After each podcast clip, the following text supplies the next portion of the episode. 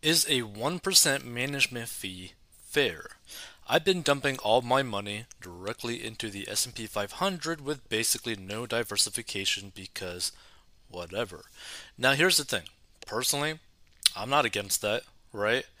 Like that is basically the laziest way to pretty much guarantee that you will have a pretty good investment account, right? With very minimal risk. So I met a pretty cool financial planner, friend of a friend, who charges 1% annually of whatever amount of your money he manages. He mentioned diversifying in the S&P 400 as well as the S&P 600, potentially grabbing some bonds and getting into some other index funds. I have no doubt that he would do a much better job at investing my money than I would. But how would you feel about giving up 1% of your net for a relatively simple strategy? I'm leaning towards giving the guy a shot. I'm sure there's probably some AI out there that can throw together a similar portfolio, but I would have to get off my lazy butt and figure that out. I am open to any and all advice or feedback. Thanks in advance for your time and help. Let's see. Edit. Just want to thank everyone for the replies. I shall continue slinging my money haphazardly into the sorted index funds mentioned in this thread at random, or perhaps proportionally based on a 20-sided die roll. Okay, so this is the kind of like interesting thing about this, right? Like one percent is, I think, the typical management fee for a lot of uh, financial planners, financial advisors, right? Which, okay, right, whatever. But this is the thing that like you really got to like think about like what are you trying to do with your money? Like what are you wanting from your money? If you're wanting your money to grow, right? Without really thinking too much about it, literally putting it into the S&P 500 is a good strategy, right? There's nothing wrong with that. Now, I am pretty uh, surprised that he's trying to like offer you into getting into bonds. Like I don't know why you would want to do that because the S&P 500 typically on average over the past few decades whatever, right, has typically been about like 10% annual return with dividends reinvested, right? So that's 10% a year, basically, right? And you can give 1% of that away to someone who hasn't really done anything or isn't really going to be doing anything. And so it doesn't really sound like that big of a deal, but when you start putting more and more money into this account, it starts to become a big deal, right? So what's 1% of, let's say, $100,000, right? So 100,000 times 1 is, go figure, it's going to be 1,000.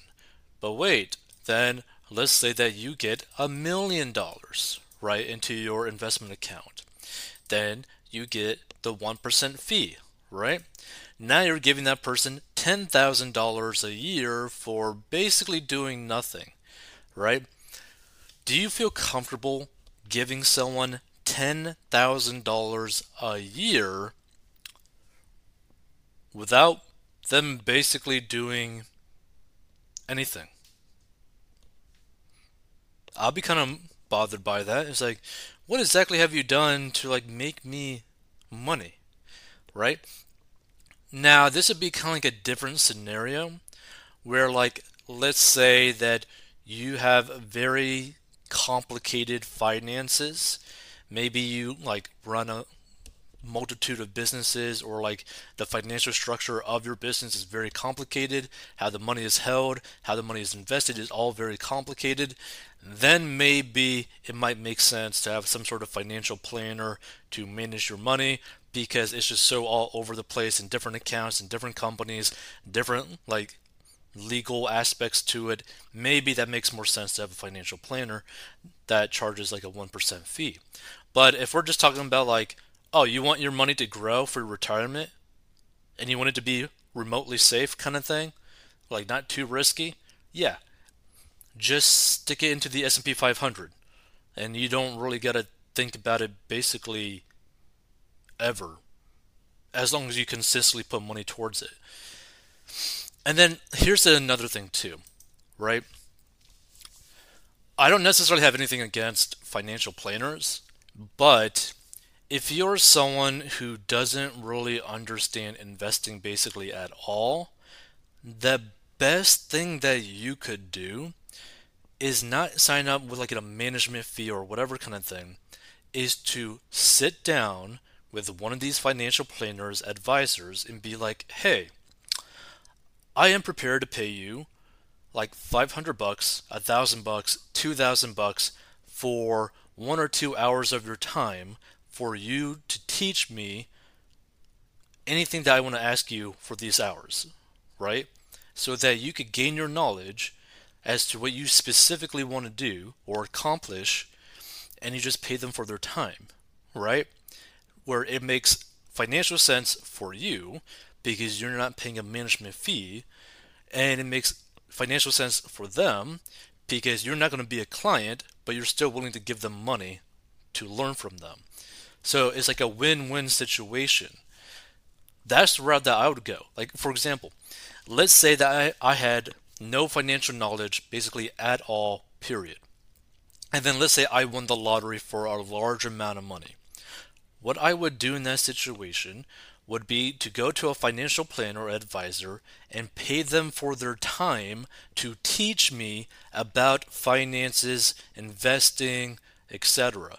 Anything that I want to know, or anything that might come up, or let's say that I want to structure this money to provide me a monthly income for the rest of my life that I never have to worry about money ever again. I'd pay them for their time and then I'll set that up myself, right? And maybe you got to pay a good amount for their time. But that is way more worth it than paying them every single year for basically doing nothing or them trying to sell you some order like weird investment product, right? So no, to me, the best option would just to stick this stuff into the S&P 500 because there's nothing wrong necessarily with like a one investment fund type of thing, right? There's, there's technically nothing wrong with that. And also it keeps it very simple, right? Because then you could just literally look at your phone and be like, "Oh, I got 20k in the S&P 500. Oh, now it's 30k. Oh, now it's 50k. Oh, now it's 100k. And it just keeps going on and on and on and on. And you just see it steadily grow and steadily grow. And you're just focusing on that instead of like 30 or 40 different stocks that you got to pay attention to, etc. Like the greatest thing about like index funds is that they diversify you but also help you in terms of like not feeling the stress as much, right? Because the problem when you're investing into, like, let's say, for example, individual stocks, those could go super high and super low. And if you're someone who has like any sort of like emotional thing, you could like end up panic selling at the low end and basically completely screwing yourself out of money. But with like index funds, you know over time it will steadily grow up, like go up. Specifically, the S&P 500. You know, over time, it's just like it's not going to go like crazy straight up like that, right? It's going to go like slowly, like walking up a hill kind of thing, right? It doesn't look that impressive, but over time, it's just going to keep on going and keep on going and keep on going. It might dip a little bit here and there, but still over time, it's just going to keep on going up. And that's the way that you got to like look at it. It's like it's just going to keep going up. Like for you to panic sell out of the S&P 500 means that you think that America is going to burn to ashes. That's your like point of view at that point, right? Which isn't going to happen. And if it does, all of us are screwed.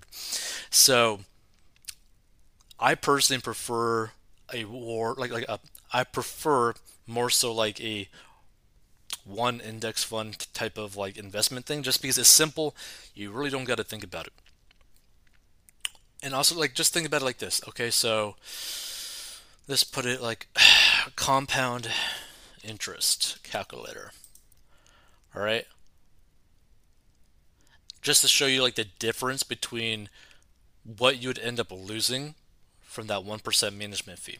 So let's say that you invest 500 bucks per month in the S&P 500. You have the initial one of 500 and then you do it per month and you do this for 40 years. Let's just say that, right? The estimated interest rate, the annual interest rate of what you'd end up getting, about 10%.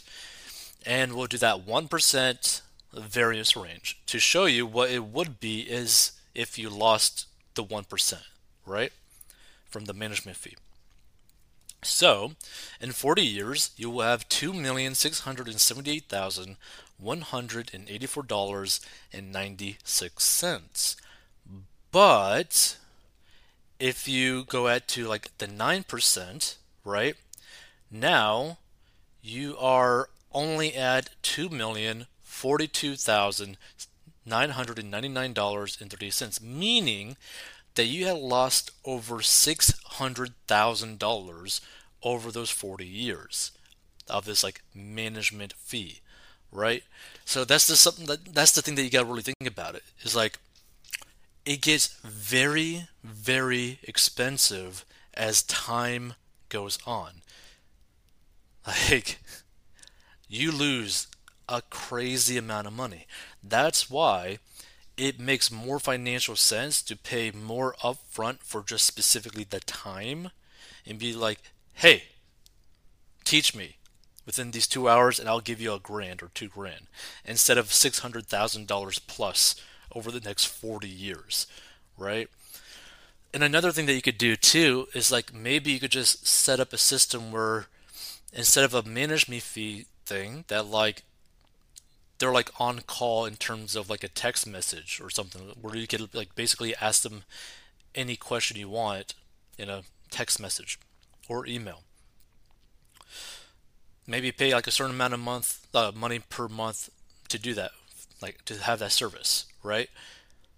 But still, like one percent doesn't sound like much, but it is, right? Especially when you start to get like crazy amounts of money, right? Mm, man. But up to you. I just don't think it's worth it. Just stick it all into the S&P 500. At least that's what I would personally